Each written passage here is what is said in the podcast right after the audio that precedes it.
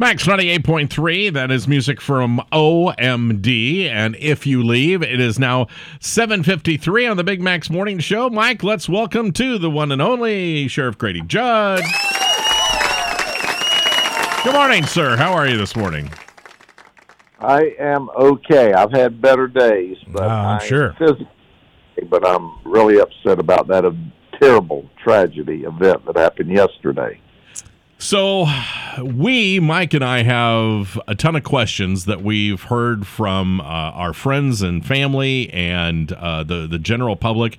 And if you don't mind, we just kind of want to uh, ask you about these things and uh, we'll, we'll maybe clear the air on a few on a couple of these issues. But let's start with Well, let's start with the facts of the with case. the facts Yeah. and and tell us what went down yesterday. Well, about two o'clock yesterday morning, the sheriff's office received a Crime Stoppers tip that Cheryl Williams, who had an outstanding fel- outstanding felony warrant for failure to appear on possession of methamphetamine and possession of paraphernalia, could be located at her residence at Foxtown South in Polk City. Well, first and foremost, when you get a Crime Stoppers tip at two o'clock in the morning, you figure it comes from crankers, right? Mhm. So that's pretty good. That's a pretty good tip. We did our background on her while the deputies were on the way. We find out that she had been in prison for nine of eleven year sentence for trafficking in methamphetamine. So she'd done a long stretch in prison. That she had had multiple felony arrests, mostly for drugs, resisting arrest, dangerous display of a weapon, and she's just a nasty, nasty individual. So when deputies arrived, they there was two men in the, the mobile home, and the deputies went to the door, and he said, "Yeah, come on in. She's in here." So Deputy Lane he goes to the opposing side of the mobile home so he can set up a tactical position and watch the windows and the door in the event somebody rushes out of the door to escape or tries to shoot through the windows. So he, he has got a sound position. He has positioned himself where he's not near any windows, he's not near the door. He's found some old refrigerators that he can get cover behind, and he's doing exactly what he should have done. The other deputies, now there's three others, uh, a sergeant and two deputies, they go in looking for her. And when they're walking down the hallway, there's this little room. It's bigger than a closet. We call it a gaming room. There was a chair in there and television and some games. But it was but as they peer as they were peering into the room, she steps from out of their vision and points a gun directly at them. Mm. Well, of course, two of the three deputies, the third one didn't could not shoot because he was in the stack and couldn't see what was happening. Ret- shot at her to keep her from killing them. They shot her. They hit her two times. There was, I think, seven, six or seven gunshots. But and as she went down, Deputy Lane on the outside said that he'd been hit. Well, one of the projectiles had pierced the the wall in the mobile home and struck him in the shoulder. Well, initially, EMS got there and his vitals were good, and he was shot in the shoulder, and it, you know, from all indications, things were was going to be exactly fine. We got to the hospital, and as the trauma doctors and nurses were working on him, we find that the projectile has entered his chest cavity. And ultimately, despite the trauma center's best efforts, Deputy Lane died.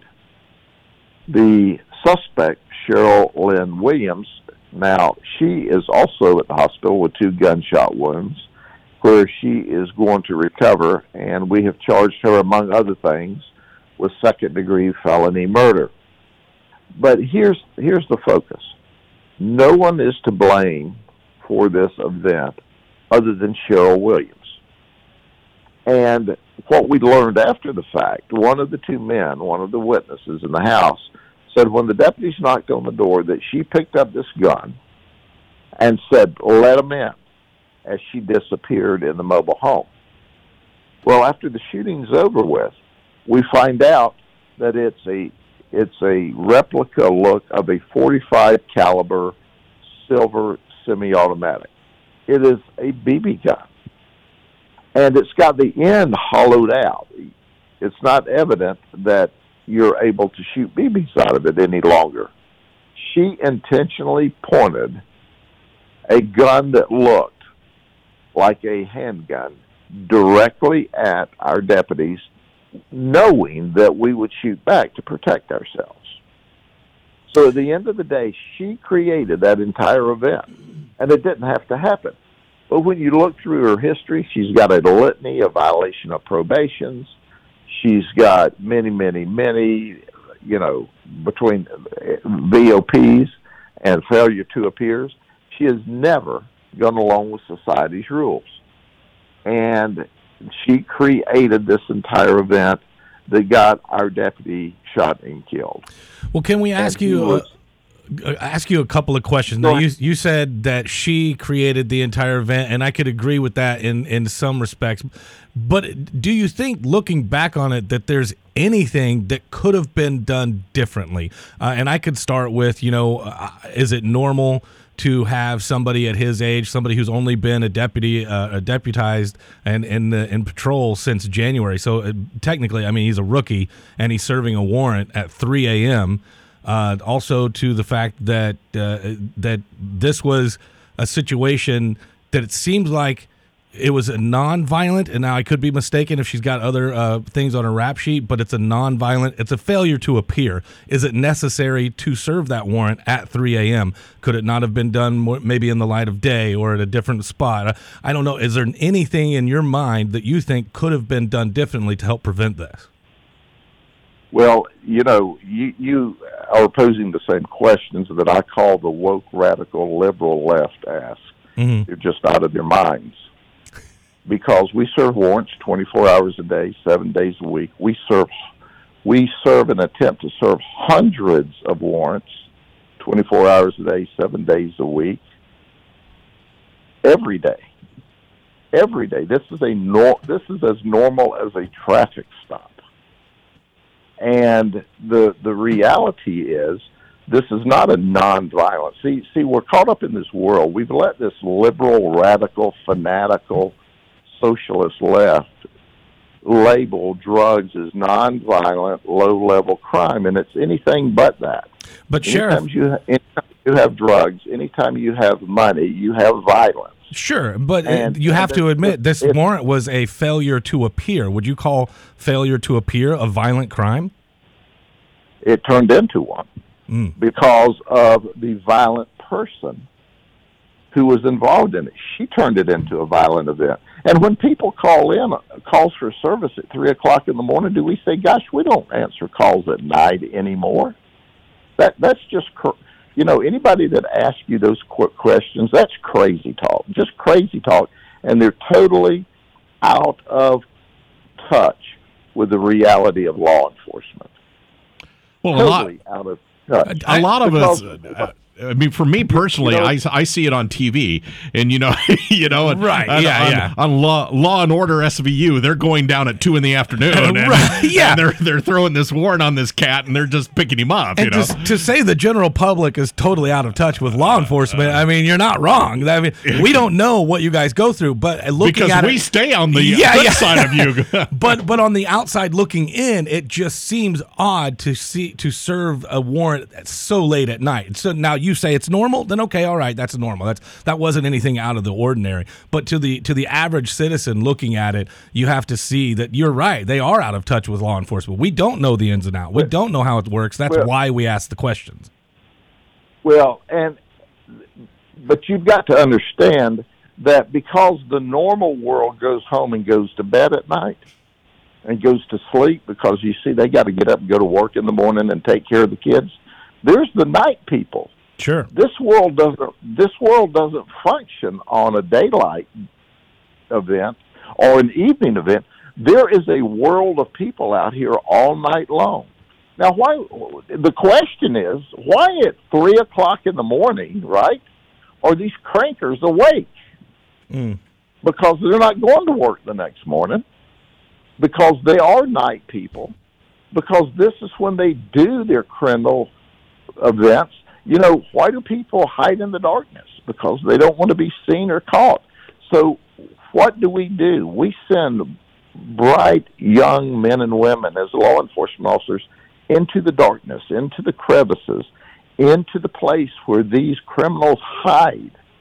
And that's what was occurring the other night. It wasn't three o'clock in the morning for the cranker. Right. I mean, it was three o'clock in the morning for those of us who have a normal job, and you go three o'clock, and and and the the moronic thing I hear is why are you serving a warrant at three o'clock in the morning? Well, when's the wrong time to arrest someone who's fleeing law enforcement and fleeing justice? And you know, when's the when's the wrong time to arrest that person? Well, the answer is there is no wrong time, and you you know it's it's kind of like um, you know you catch them where you find them, and that's and they found her, Mm. and she intended she intended to commit suicide by cop. I'm I'm convinced of that. I've got a lot of years of experience. So, but but I am, and I guess after this many years, I'm mildly shocked, maybe majorly shocked, that anyone would think that oh, it's it's after midnight. We don't arrest anybody. Well, that, that's cra- that's cra- that's crazy. That's crazy talk. And I know you well enough to know that you're cleaning your language up, and I appreciate Oh, it. right. Yeah.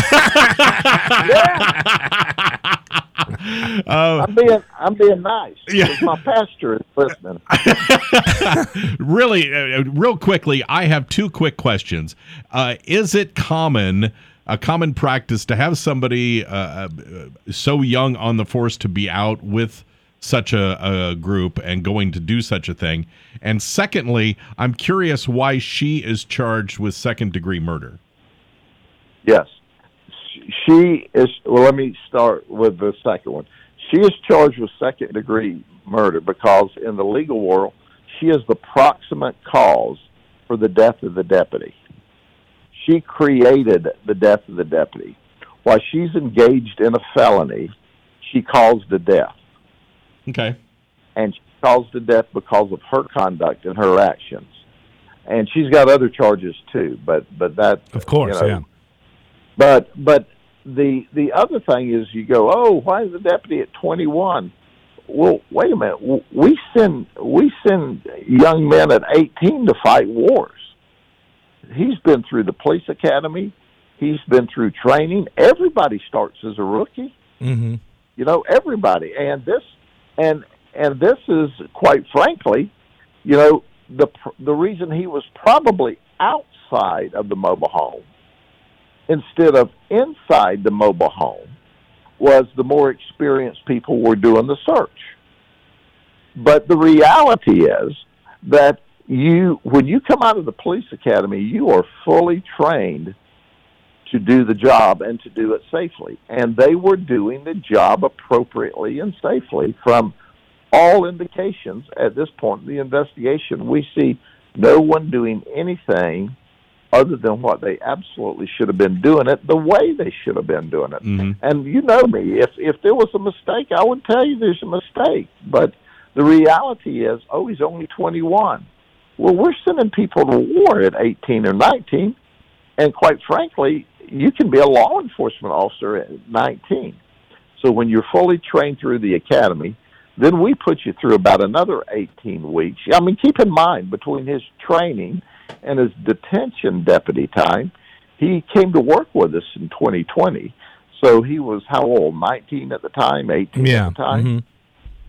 And at 21, I, w- I had already been on patrol for two years. Wow. I'd been When I was a deputy. I'd been married and divorced a couple of times by the time I was 21. I, I have one last quick question for you, uh, Sheriff, and that is you, you keep saying that there was no mistake made, there was no mistake made, that this was all done correctly, but but still a deputy lost his life. So I guess my question is, will there be any sort of charges? Obviously, I don't think there should be charges, but will there be any sort of disciplinary action, retraining, anything to correct this so that we don't have something like this happen in the future? Or are we just laying the blame solely on Cheryl Williams' shoulders and moving on?